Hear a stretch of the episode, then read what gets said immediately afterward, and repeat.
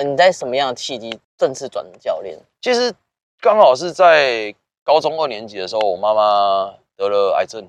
那在癌症的时期，其实家里面就没有经济收入，因为我妈妈跟我爸爸是一起跑菜市场。对，那我爸爸要顾我妈。那那个时期其实就是一家人都过得还蛮蛮震动的啦，就整个没有办法经济压力比较大的。对啊，其实教练那时候对我们也不错，并没有再额外跟我们收教练费。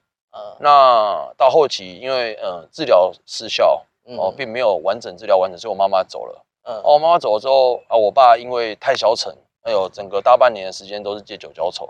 嗯，那这个时期的时候。还是得过生活啊，对，没有没有办法，那所以我们教练就说，好吧，不然博德你来教个球。嗯，那你那时候是先从什么教起？那其实我永远记得我第一堂课，我第一堂课那时候是在，我知道这堂课是在礼拜天的下午，它的四点。为什么我记得？因为那天我在练球，嗯，我在练球练练到一半，然后差不多三点四十五分的时候，我们教练跟我讲说，哎，博德，等下有一堂课两个小时，你上去教。哦，对，很突然。非常的突然，其实团班吗？还是对团体班哦，这么突然哦。我我第一个我第一个团体班，其实就是我人生中一个极大的考验。我觉得那个是我运气好，可能我长相操劳，然后 对看那时候，我记得那时候刚跟你教，时候想说哇，这这个教练应该快三十岁了，没有还没当兵，没有。那时候其实就是因为长相比较操劳了，所以我就觉得说，哎，可能这个给给学生比较不会去质疑啊。嗯，那那时候其实心里面是很紧张，第一堂课。诶，前十五分钟才知道，然后裤子、衣服什么都没准备好，匆匆的戴了一顶帽子就上去。那教学其实有一点就是，嗯，救急成长。哎，隔壁教什么我教什么。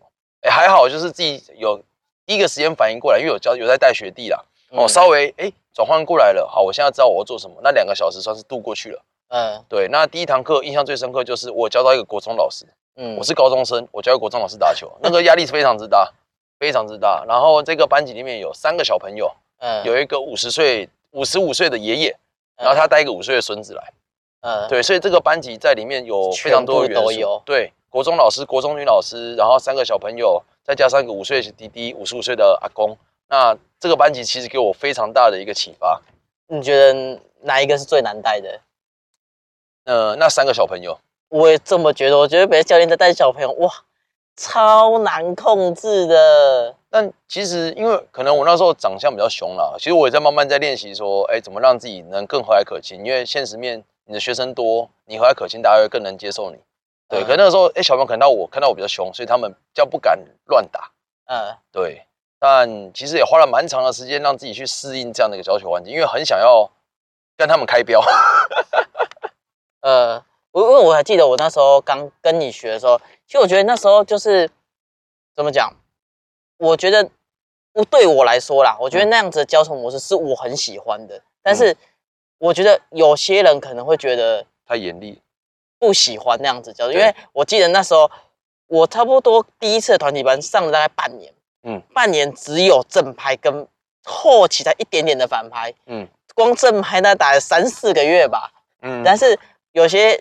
教练他会混混合，因为比较可能比较有趣，嗯，对。但是我记得选手，然后转教练，是不是教法会比较是属于选手的教法？其实那个时候算是教练的新生期，那那个时候我在尝试各式各样的教法，嗯。那坦白说，每一个学生都有白老鼠的性质，但是我是以最好的一个菜单去当白老鼠，嗯。那个时候我就想说，哎，是不是把正拍打到很好，动作很漂亮，大家都可以好好的抽球？那大家可以在网球上待得更久。对啊，我其实我会网球打那么久，就是我真的觉得多亏还好，刚开始的教练是遇到你，就是至少刚才跟那些真的选手没法比啦。但是至少我觉得，在我这个网球打那么久，我不会说这个这个可能正手拍打掉重练，嗯，我就顶多修再修再修。但有些人可能刚开始遇到呃，可能教练他就没有把基础打的比较扎实的，对，他就可能。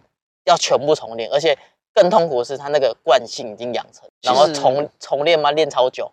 其实，在这种的选择上就很尴尬，因为如果以商业化的形式，一定要让大家快速对打，因为对打好玩。嗯，对打好玩啊。对啊，对打好玩，最好是还能带一点 play 的性质。哎，赶快教个发球啊，赶快教个截击啊，大家最好哎，很像很快就有样子。可是我那时候想法是说，你正拍要打不好，你 play 干嘛？对 对对。那时候我想法很直接，也很单纯，就是哎，如果把这个东西练好。对，也许啦，也许我真的是觉得，也许未来大家用这个东西就够用了。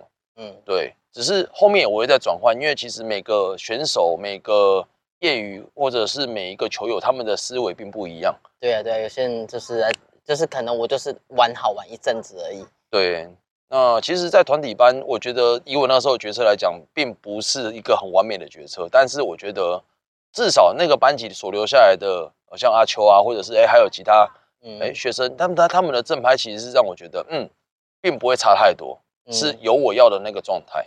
像运动产业这一块，你的其实运动产业，我觉得就是比较也是很残酷啦。就是可能有一百个人，他真正能够，例如说像真的到职业，像呃像网球卢彦勋啊，他像可能台湾这么多人在打网球，就一个卢彦勋真的有达到可能世界排名前一百。对。但是有一堆的人都是，就是等于说就是没有办法达到这这么梦幻的。位置，那你对于这个就是像这种竞技的球类，它的未来的发展，你觉得有哪一些发展是你觉得可行？然后它的致癌状况是你比较推荐的？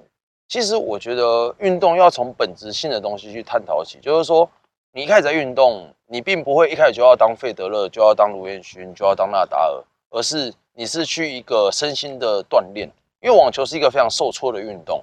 啊，你在团体的活动中，你会培养跟大家一个团体的默契。嗯，那你可以忍受，哎，可能教练会比较严厉的教学，那对未来人格的发展其实是比较正向的。嗯，那在这种条件之下，我觉得，哎，其实参加网球队本身就是一个正向。那当然，我们得很现实的去看，哎，有球感没球感，身材好不好，家里面有不够不够钱。那如果说，哎，如果第一个阶段有达成，哦，下面金钱是够，可能球感不够，那至少我们透过网球达到一个身体健康。那好好的念书，也许未来从事遗嘱，你在就业上，哎，这是一个加分的一个选项，就是你不用达到非常好，但至少你是可以有一个水平在。嗯，那第二个可能你要挑战甲组，那挑战甲组就要很慎重的去考虑，因为甲组的市场其实大家会容易练球练到后面不太会讲话。那我我很我很开心，我运气很好，是我觉得我在讲话上可能蛮多人愿意纠正我讲错话、讲不好、讲话常常连在一起。那这个大家给我纠正完之后，我才慢慢的哎讲话变成现在的状态。嗯，那甲组的一个生态很简单，你能力好你就进好学校，可是你好学校可能在大学时期很风光，如果你讲话讲不好，出去当教练也是很吃亏的，也是会有很大部分的甲组选手会跟大多数人一样假头楼。嗯，哦，像我有一个很著名的呃棒球选手，他是在大学是大专杯的冠军，而且是二连霸。嗯，他是外野手，结果他后面去跑去当厨师，他并没有当职业棒球教练，当厨师。我当厨师啊，他是桃园夏木尼的那个铁板烧厨师。哦，对他并不是选择当一个职业的棒球教练。嗯，对，因为台湾的这个区块可能太挤了。嗯，对。那如果说在网上，你你真的有机会去竞争，那我认为一定要出国，一定要选一个好的教练团。嗯，对。那经济层面在够的情况之下，你可以打平，因为以男子选手来讲，大概排名要在两百左右，全呃全世界嘛，对，全世界要在两百左右，你才有养活自己跟团队。两百名才有办法养团队跟自己，没有错。这么硬哦？其实很硬。那女子选手好一点点，可能快三百，但是呃，因为这个概率其实有人推算出来，可能更残酷一点。那我的推算是再广一点，就是哎，国家还有补助你的情况。嗯，对，有一些赞助。对，那如果国家不补助你，像台湾，其实你很难去得到商业赞助，而选手也比较少去跟商业交流。台湾的赞助的一个氛围，并不会在个人项目，而会像在棒球、篮球、排球，那网球属于个人项目，所以他们并没有这么多的 bonus，没有那么多的 sponsor。所以在，变说，其实网球是算比较冷门的，所以它政府拨的经费也是少的。对，因为你并没有办法去背着很大的 logo。嗯，或者是你的队伍名称，对你可能代表像呃像我博德，我出去我就是哎博德，我就是可能就是用这个国家的名称去做这些事情，而没有办法说我用某某，例如说哦台硕七团战术，我不能背后背两个台硕，其实这是很难。你能有小小 logo 在手背上，这是网球厂商的特色。哦，就是国际赛来说，他们不可能给你就是。像篮球这样子，就是对对对，他没有像网球，篮球可能就是哎呃，像篮球台湾很有名的台啤，那就叫叫台湾啤酒，对，他就很很明白告诉你，他就是台啤赞助的。嗯，对。那因为像网像我想问一下，就是像网球，如果以政府补助的话，它大概补助的经费大概会是补助多少？模式大概是怎么补助啊？其实台湾的这个补助经费方式有几个计划，以前有以前有属于算台塑计划，一年有一百万，那其他一些像蓝星计划，或者是你要达到某一些比赛的前几名，你可以拿到的赞助金。那赞助金的方式都是实报实销。嗯，对。那因为每个说实在的，每个运动协会上都存在着一些弊病，就是在分配这些资源。嗯，对。所以其实扣掉我们协会所关注的那些选手，一般的选手能拿到一年大概会落在五六十万。一年五六十万，那五六十万的他的支出会有哪一些？呃，像我们出国，像我那个之前带关于出国，出国最简单就是机加酒。嗯，住那住宿一定要，然后吃饭啊，你可能要去球场练球，嗯，对，那这是最基本。青少年，我们青少年的比赛，其实这国际青少年是没有奖金的，嗯，对你花了五万块，只为了打一个积分，哦，是没有奖金的，没有奖金的。像我带冠毅跟亚轩在早期他们去打国际赛的时候，其实他们奖金是非常少的。像我那个时候印象很深刻，我带亚轩去菲律宾，嗯，那个时候他打的比赛等级是 Future 未来赛，那他是总奖金一万美元，嗯，你的冠军。冠军你才能拿到台币四万五千块，可是很可惜，台币四万五千不是一万美元吗？一万美元不是三十万吗？一万美元是总奖金哦，总奖金，也就是说第一名拿到四万五千块台币，台币对，所以然后其他人再去，就是越来越少，越来越少，对，第二名可能是两万五，就是说如果连机票就基本开销都不不太。就可能了不起打平吧，对，就是打平再多一点点。那时候我们其实去去，那时候我很清楚，我那时候去呃那个叫做那个叫什么菲律宾的首都啊，马尼拉。呃，马尼拉。对，马尼拉那边住饭店的时候，一个晚上三千块。哇哇，你一个你一个星期基本开销两两万一嘛。嗯。对，那两万一之后，你你要那个礼拜打到冠军哦，要那个礼拜打到冠军哦，而且你其他吃一吃扣一扣，其实就快要快要三万块去了。哇，很硬呢。对，所以你没有打到冠军，其实很快你就没有钱了。对，所以我所以我们靠着国家的补助，其实是争取那个次数，就可能哦，国家一年补助你六十万。对，然后你可能可以打，可能打八次、打十次比赛。嗯，那在这八到十次比赛里面，你要尽量争取到成绩，而且你自己一定要贴钱。对，你自己一定要贴钱再去打其他比赛。嗯，因为在国外国内的比赛很多是审核不一定会过。嗯，就例如我打了十战。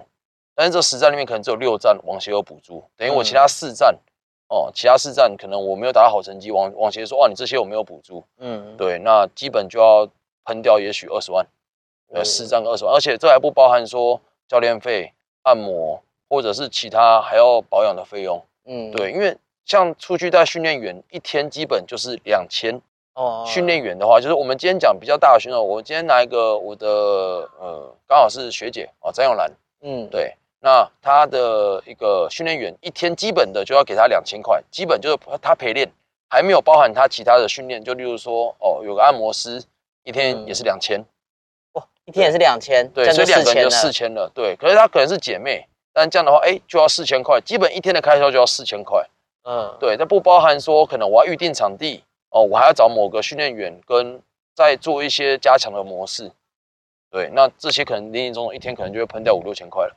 你说，如果我只是青少年去打比赛，例如一万美元的这样子，我也是会可能也是会有这样子的花费有可能就是我一个 team，那说呃，甚至于像我们很大的一个很大像费德勒的团队，他可能就是有技术教练哦，有心理师，嗯，哦，那当然也会有按摩员哦，再包含说他可能会有御用穿线师的问题，呃，对他可能就喜欢这个穿线师，所以你带着哇，这总偷偷加一加，他的一个月的开销可能就。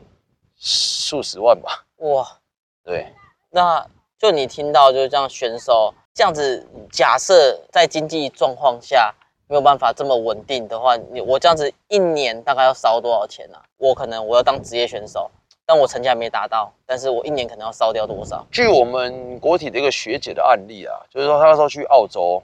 她两年花掉三百万，并没有成功。两年花掉三百万没有成功。对，两年花三百万。其实台湾有很多选手都是家长卖房子再让他打球。哇，真的是卖房子啊，抵押借贷啊，但是并没有成功。嗯，对，但是并没有成功。所以打网球这条路，其实要成为职业选手有蛮大的风险。对，那但是如果的目标是成为教练，或者是成为一个陪打员，哎，反而你相对是收入稳，至少不会饿死。对，因为我我成为陪打员，我一天至少两千块，那也许在特殊情形下可以加到三千，那我的月收入是相对稳定的，而且我还可以执行教练这件事情。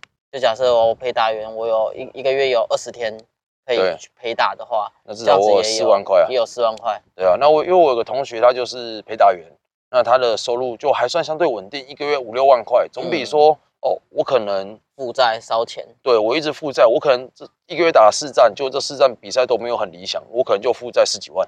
嗯，对，那跟挣六万负债十几万差距就出现了。嗯，对。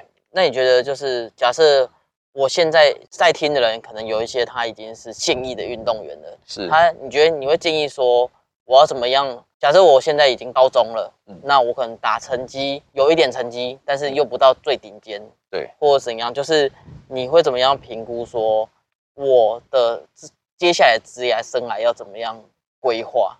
其实会有蛮多阶段，例如说你对教学有兴趣，嗯，那就要慢慢往教职走，累积教学经验，累积口条，累积教学模式，找一个好的训练站，慢慢的跟着训练站走。那如果说你对教学真的比较相对没有兴趣，把麻烦把这个技巧维持住，那以它为一个优势进去大学，往你想要的一个方向去发展。运动员有比一般人更多的体力，更多的受挫力。高中这个阶段就要毅然决然的去选择说，好，我不要继续做，然后我要把力转到哪边去？我不能全心全意的投入了，因为坦白说，你知道这再往下走已经没有更好的一个选项。嗯，对，也许说哦，他想要去往诶光电发展，可能就去清大吧。嗯，那清大光电不错，可能最近太阳能板是一个发展方向。呃，那我可能透过我的体育成绩推广到清大。那推广到清大之后，我就认真的、好好的静下来，把这个学问做好。嗯，但是当然了，打球就会慢慢慢慢降哦，甚至我中间可以用网球去争取一些些诶教学的机会，但是这不是主要，主要是我在转职的路程。其实这对运动员来讲是非常残酷的，因为他在对啊，他在可能年轻时期就已经被教练超爆了，结果哎上去大学还要再被书本超爆。嗯，可是我们得认清这个现实，说这是自己选的。嗯，对，如果说自己选择到一半，然后硬要撞撞这面墙，我觉得到后来是自己满满身是伤了，没有办法得到一个真的很好的生活。嗯，对，因为我看过蛮多的案例，是同学们真的哎。转职成功，他们真的把精力转到别的方向上。他不是不会打球，嗯，他只是没有打那么多。他真的训练输了，他真的去就职了，他甚至有教学，对他甚至有家业可以接。但是他把他的心力做一个转换。网球一开始百分之八十，后面可能剩百分之三十，嗯，你的剩下百分之七十的力道要去做其他你觉得该做的事情。不过我同届那个算是你们那个甲组选手了，像他们有些可能出去转职，嗯，出去了。其实我。他们都有说同样的话，就是其实训练那一段期间给他们那个心理层面的一个成长其实很大。就是他们可能做业务，他们真的遇到扛业绩的压力的时候，其实他们会觉得，哦，当初我在打球的时候那么热，那么那么残酷的训练，他都撑下来了，觉得这个网球对他的帮助很大。嗯，这其实是就是运动员他算一个特色了，他的忍耐力、受挫力。还有韧度，我觉得是他的一个强项。嗯，所以不论说去从事，只要是有需要韧度的行业，我觉得运动员算是蛮可以去胜任的。哎，那你们像你们有在当网球教，网球队的薪资集聚，以国内跟国外任局大概会在哪边呢？其实，呃，国内的话要看北中南。坦白说，网球的集聚落的还蛮大的。以南部来讲，教练的行情可能会落在一个小时五百块左右。嗯，那可能中南部到桃园就是六百块。到八百块，嗯，对，那北部的话大概是一千到一千五，嗯，对，所以它是有个北中南的集聚。那我也听过说有一个学长啊，大学毕业当兵完，哎，到了天母教球，一个月收入二十五万，一个哇，他那时候才刚毕业，没有刚退伍没有多久，对，那所以去天母教球，呃，但是那那个那个那个时候其实我们有去想啊，对，但是其实就是哎要有一些，因为他的外形真的是比较帅啊，然后又会讲话，哎，算是很会很会炒气氛的一个教练。嗯，对，那你要忍受，当然就是哎下雨，嗯哦，我我自己印象中很深刻，就是说哦，我当初第一个月为什么想要选网球教练？那当真的赚钱的方法让我吓到，哎，我工作时数并并不用很多，嗯，对，但是我的收入却比一般人还要再高啊。我第一个月的收入是两万一，嗯，对，然后觉得哎奇怪，哎，第一个月网球教练那时候我的高中生，嗯我就觉得哇，这个好多，哦我突然就两万块了。哦，高中生拜托，身上有个几千块，妈大爷嘞。对啊，之后给你一千块红包，觉得哇，开心的要命了。突然两万一，哇，那第二个月更夸张，第二个月直接飙一倍，变四万一。哇，那高中生四万一开无双嘞。对啊，那个那个时候甚至我还请我学的同学啊，就是没有很好的朋友去吃吃到饱。我就觉得是说，因为我拿这笔钱，因为很多都是帮教练代课，那突然就是哎，时速就爆表了。嗯，对，那其实网球教练的一个好处是，他可以短时间真的赚比较多的钱。嗯，可是因为这样的一个好处，所以蛮多人想要去挑战这个行业的。嗯，对，可是我我会觉得说，这个是一个做教育，它是一个需要职业道德的一件事情。嗯，对你不能就是哦为了赚钱去做它，因为这样真的会真的会落到后面不是一个很好的状态。对啊，我觉得有。有一些真的是我觉得不是很好教，那个真的是教的好不好不打紧。有时候是运动的安全性，他可能他没有把你的动作教好，导致说你之后的运动伤害。我觉得这个就会比较，他会很容易就断了这个运动伤害。不管是可能业余球员还是怎样，就我没有办法再继续打球，因为我可能手废掉了。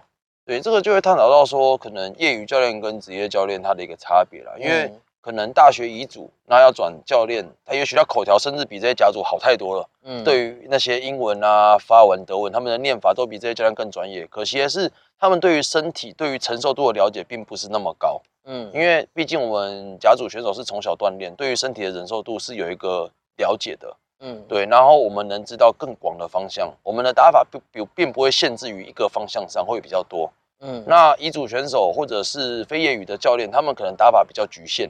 也许，也许他们是真的很有天赋，可是他们没有办法让教学是另外一件事。对，没有办法让哎一般的人变成跟他一样的状态。嗯，也许这些人他们就会因为教学的一个不适应性而导致受伤。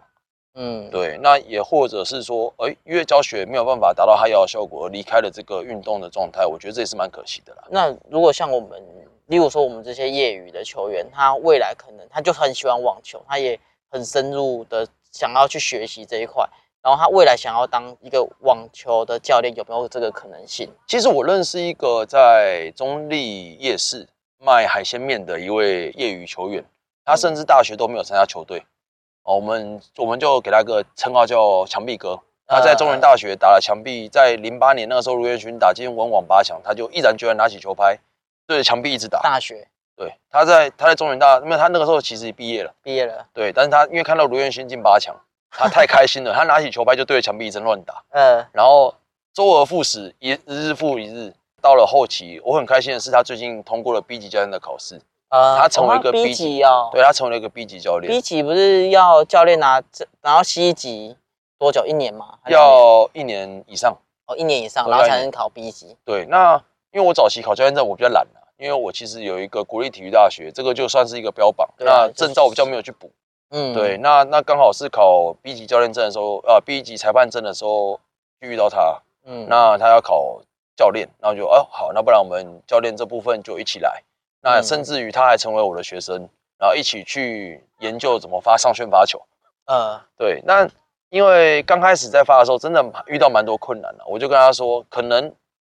你学了成为这个等级的教练，但是你要适时的去调整跟你学球人的等级。可能初学者可以，但中高阶级你就要去评估，可能没有办法教的那么好。啊，对，因为可能我是希望说越多人学网球越好，因为初学者越多嘛，这个市场其实是大的。对啊，对，那我觉得哎这是好事，只是说不能把教学给说死，就是你要给教练之间互相的连结性。因为有些教练会在初期说：“哦，只有这个打法是对的，其他打法都是错的。”嗯，对。那我自己的想法，因为我我自己本身经历过十个教练，嗯，其中一个姓苏的教练给我一个很大的启发，就是苏教练，对他并世界上可能并不存在着完全正确的打法，只有适不适合。嗯，那每一个教练可能都可以给你一些东西。对，那我会觉得说，哎，也许有些学生就真的跟我有缘，有一个阶段性跟我学到了一些东西之后，他去找别的教练，我也觉得祝福他。因为球场上快乐是属于自己的，嗯，而不是说哦你要扒着我学十年八年，其实我不是很喜欢这样。哦，对我我其实我很喜欢博德的教学方式是，就是博德是一个我自己觉得很棒的教练，是因为我像我在打球啊，我那时候记得跟博德上团班上一阵子，后来我跟因为博德去当兵，然后我那时候后来有跟别的教练、詹教练啊，他们上课上团班，然后那时候学学学学学，有一阵子就是又回去跟博德上，然后博德啊博德的教学方式很特别，他就是好教你这一套模式，他你打打打打打打到一个水准，他就觉得你 OK 了，他教你的是方法，后续你去练，然后他看到你姿势错了，他再帮你调整，然后你只要他觉得你 OK，他就放你说你滚啊，你你自己去。去去练，然后卡住的时候再回来找他，就是他不是说为了赚你学费啊，还是什么，他就是想要真的把他会的东西，还有你现在卡住的东西，帮你突破这个问题，然后才帮你继续精进这个网球的东西。我觉得这个这个是我非常喜欢的地方。其实我觉得这个态度是从学生时期教当教练慢慢转化而来的啦，因为我觉得太多人打球的目的是为了进步，那为了想要改变，那。那其实他找教练的一个理由跟动机都很清楚的时候，我觉得，哎，我们这些教练其实要做的就是这些，有没有缘分继续打，或者是怎么样？其实我觉得真的是不要把选手扣着，我觉得，哎，应该要让选手有一个发展的空间，然后让他在球场上很快乐的去多打比赛，嗯，多去认识球友，哎，真的有问题回来找你，因为教练一直都在，我们一直在球场上。而我们不需要带着一大票的学生一直跟随自己，我们并不是属于偶像这个存在，我们是属于老师这个存在。对，那如果回来有事情，哎，当然我们很乐意的帮你去解答，甚至平常吃饭讨论。嗯，我在别的学校其实也是这么做。哎，三不五时学生很喜欢问我说，哎，教练教练，我遇到什么打球问题？那我的想法都是，哎，有机会我们就来讨论。嗯，哦，那如果说，但是说到现实层面，如果你要我上场教你，那就必须得付学费。当然，当然，对，因为这是一个对，这是一个公平性的问题，但是。我我不会尝试说，哎，我知道就我不教你，我我慢慢教你，或者是我教你百分之三十、百分之四十，不会不会，我知道就是这么多。哦，那如果你理解，哎，或许你到某个程度，哎，我发现你可以用，我再教你下一招。对对对，我觉得这这真是我很喜欢。那你觉得带像我们这种业余球员跟选手他的差异？因为业余选手其实我觉得是兴趣跟实用性，就是说，哎，可能业余选手像阿球，或者像是我中文大学那些社团的那些。小朋友，那他们都是有个热忱，想要把网球做好。其实我还是会给一个计划，那计划的阶段就会到达说，哦，你可能我我看到你的完全体是长什么样子，我往那个方向发展。嗯，那可能途中会发生一些岔子，哦哦，可能我早期教这个方案不行，那我会再改，就修改方案往 B 的去走。嗯，对。可是如果教教选手，我们就必须把这个方案贯彻到底。哦，因为改变方案的时机并没有这么多。嗯，对，那带选手的时期，更多的会是相处的一个默契。对，因为选手其实会是需要长期待在球场，我觉得心理状态的调整会大于技术层面的东西。心理层面，就是说选手看到教练会不会害怕？而我觉得说你在球场上害怕我，害怕我一定是因为你练球不够认真。嗯，我会这么觉得。如果说你很认真，包含体能什么很认真，你并没有跟我有什么愧对。坦白说，就计划我有对对对对，下了球场我们就是朋友。嗯，对，因为我自己认识跟我大很多年龄的朋友，也是叫我哎，也是我们好像朋友一样去往来。我发现哎，这种感觉我很喜欢。嗯，对，亦师亦友的感觉让我觉得，嗯，这才是一个比较不许人前进的方案。嗯，而不是哦，我我在这个位置，我必须把下面人拉上来。我觉得我并没有那么伟大。嗯，我只是刚好哎，知道可以做这些事情，我教你。嗯，对。那如果大家愿意，我们做个朋友，吃吃饭，聊聊天，愿意继续做这样子。也是因为我跟博德这样认识那么久，然后现在也说真的是好朋友，会有给就是我们这些，就是他可能现在已经在体育的路上，就他可能是体育班，嗯，人你会给他什么样的一个建议吗？嗯，体育班的选手，我会给他建议是，如果你的成绩是在你尽力的情况下表现并不如意的时候，你的书就不能放弃，因为太多选手哦会选择放弃书本。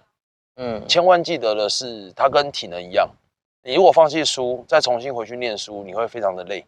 哦，你至少要维持一个状态，至少每天念一下，念一下，强迫自己。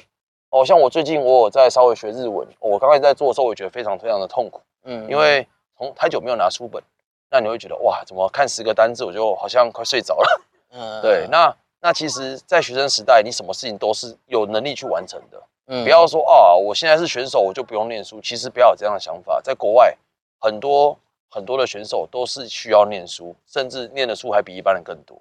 嗯，对。那如果说成绩是好的，如果有方向往职业发展，我希望的是你训练口条，去让你自己更有跟那些业者、那些赞助商去谈条件，让自己有更多的资源去挑战国际。对，其实就会分成这几种状况了。嗯，对。那如果说刚好说啊，家人，那我真的很不上不下，哎，我该怎么办？对啊，我很多人真正打上去就那一两成的人。对，那在中间的时候，我觉得混合产业是一个不错的发展，就是说你网球维持住，也许到甲组，那你可以做一些业余的教学，就好像是说，哎，我至少做初级的教学 OK。也许我在办公室上班上八个小时，那我可以下班之后哦，选择球场当驻场教练，或者是开团体班、私人授课也没关系，当做一个家教外快性质去做。在你人生当中，这也是一个不错的额外收入。坦白说，这个点是做得到，而且透过网球，其实你可以给朋友、给家人，甚至给很多哎意外的人，会说哎，推广网球乐趣，增加新的球友。嗯，对，因为你是个优势方嘛，你你带一堆带家人去打球，我觉得这个气氛其实蛮好的。学网球也学好一阵，其实我到现在我很庆幸我打网球，一个人脉圈吧，就是我觉得打网球的人，我们姑且不管什么经济状况什么的，我觉得。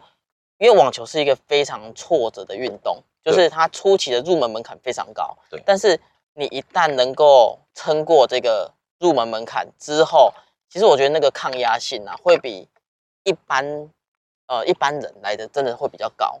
因为你那个挫折你都磨过去，而且其实网球场它在如果有在打网球的都会知道说，就是例如说我们在免费的球场啊，或者是不管免费或付费球场，其实。会有点现实，有点残酷，就是你如果你的球技不到一个地方，其实有很多人都会选球友，嗯，因为我自己在初期在早期在打球的时候，其实就打不好嘛，嗯，然后就是会被赶，人家会说，哎，就是你不会打，你去打墙壁这样子，所以我其实我到现在就是我会比较，如果有看到新手，我会带他一下，然后或是跟他抽抽球。或是刚他可能刚打，然后可能正反背有基础了，但是他没有一个，他还没有办法到达比较高强度的比赛的时候，我就会想说，我跟他去抽抽球，因为就当年就是被赶过嘛，嗯，就觉得并不是每个球场都有都能够遇到这样子的人。其实我跟有时候跟一些刚学的人，我说你可能不要出去打球，不要挫折，嗯，啊真的不行，你就去找教练，就去教练去找教练学球，把姿势啊动作都。练起来，然后再继续，就是坚持这这个呃，算兴趣吧。就其实这个是我期许年轻一代新来的球友啊，慢慢能有的一个概念，就是分享跟帮助。因为像我在中原大学哦，我们中原大学也会存在着，哎，有一些会打的人哦，他不太喜欢教学弟妹，他们想要快速的 play，然后赶快的离开球场，要赶快的呃享受球场上的乐趣。但是我我都会跟他们讲的是说，不论是谁，你你你可以打好，有些时候是有得到学长们的帮助，或者是哎你自己天生丽质。那我觉得在有能力的状况之下，你应该做的是帮助更多的人，让他享受网球。那更多人学会分享的时候，我们只要分享一个就好。哎，有有人帮助过我，我在帮助一个人，他再帮助下一个人，其实大家都可以打网球。我们的球友多，那网球盛行，其实对我们来讲是一件好的事情。嗯，那我我是觉得啦，网球这个运动其实。你现实层面来讲相当自私，可是我们也可以把它做的相当无私。嗯，我们如果愿意说，哎，把自己所学的，哎，我可能花钱请教练，那没关系哦。你你只要肯来球场，我们一起来打球，我可以教你。我虽然花钱请教练学，但是我愿意教你。但是你做的事情是再交给下一个人。嗯，对。那我我只要这样创造三四个同学，三四个球友，哎，其实在网球的一个氛围慢慢会越来越好。嗯，大家愿意去互相交流，哦，真的是以球会友，而不是说哦。会打的自成一格，那不会打的就要去边边再做磨练。嗯，其实我觉得这个情况是可以慢慢得到改善，但是在教练的圈子里面，可能啊，可能比较现在就不能那么重，而是多去提携一些有分享概念的学生出来。嗯，对，我觉得这样对整个大网球的圈子是会更好。OK，那最后我想问一个问题，就是每个受访者我都会问的问题，就是如果啊，你今天让你重新选择。你会就是你从头开始，你会去选择什么科系，然后想要做什么工作？嗯，其实这个这个答案在很早期的时候，在我国小的时候，我应该是会选择走向科学家，可能化工系啊，或者是呃比较偏电光系那种，哎那种属性。但是我这种重新从我现在的立场去回答，我会告诉你，我还是会选择体大，会选择球类系，因为这个是我相信讲过一句话，让我觉得我非常的认同跟感动，就是你要当教练不是赚钱，而是你要愿意在网球场上站到老，站到死，你要愿意说把你的青春奉献在球场上，嗯，这样子的教练，我觉得绝对值得尊重。嗯，对，那我会觉得说，哦，这个心让我现在感动很久，从大学到现在不容易耶，因为这个是有现实面的问题，有有很多现实面要挑战，因为真的很容易饿死在路边。对啊，而且网球现在算比较氛围比较好，但是其实它还是属于不是最大众的，不像篮球啊。对，其实我们去体育用品店，我们会看到什么鞋子卖最多，那个科系一定最大。什么鞋子？排球？什么鞋子？羽球啊？什么鞋子？篮球？什么慢跑？网球鞋其实很少，对啊，对。可是，嗯，我我我觉得啊，我觉得就是说，当任何事情做到一个算比较极致、比较哎，你愿意把自己奉献出去的时候，我觉得回馈给你的一个都是真相，就说啊，你真的很尽力去做，我不是想要投机取巧。哦，我刚开始在学生时代教学，其实我也有一些投机啦，有时候累，哦，有时候会比较不讲话，就只打球。可是我后面发觉说，这样不是好的，你要尽全力的去教每一个学生。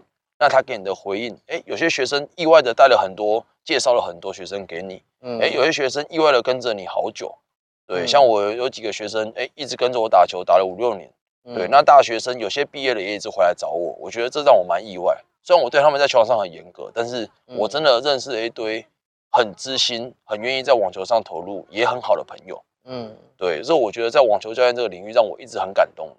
最感动的瞬间，其实并不是说选手得冠军。而是选手从不会打到会打，对。曾经有个暑假，有个小妹妹，她大概三年级，我妈妈带着一起来做暑假的一个暑期娱乐营。我一开始打不到球，我一直哭，一直哭。那妈妈在后面看，我就觉得哦压力很大。嗯。那她打不到，甚至会跑去跟妈妈抱怨，然后妈妈也会就是骂她。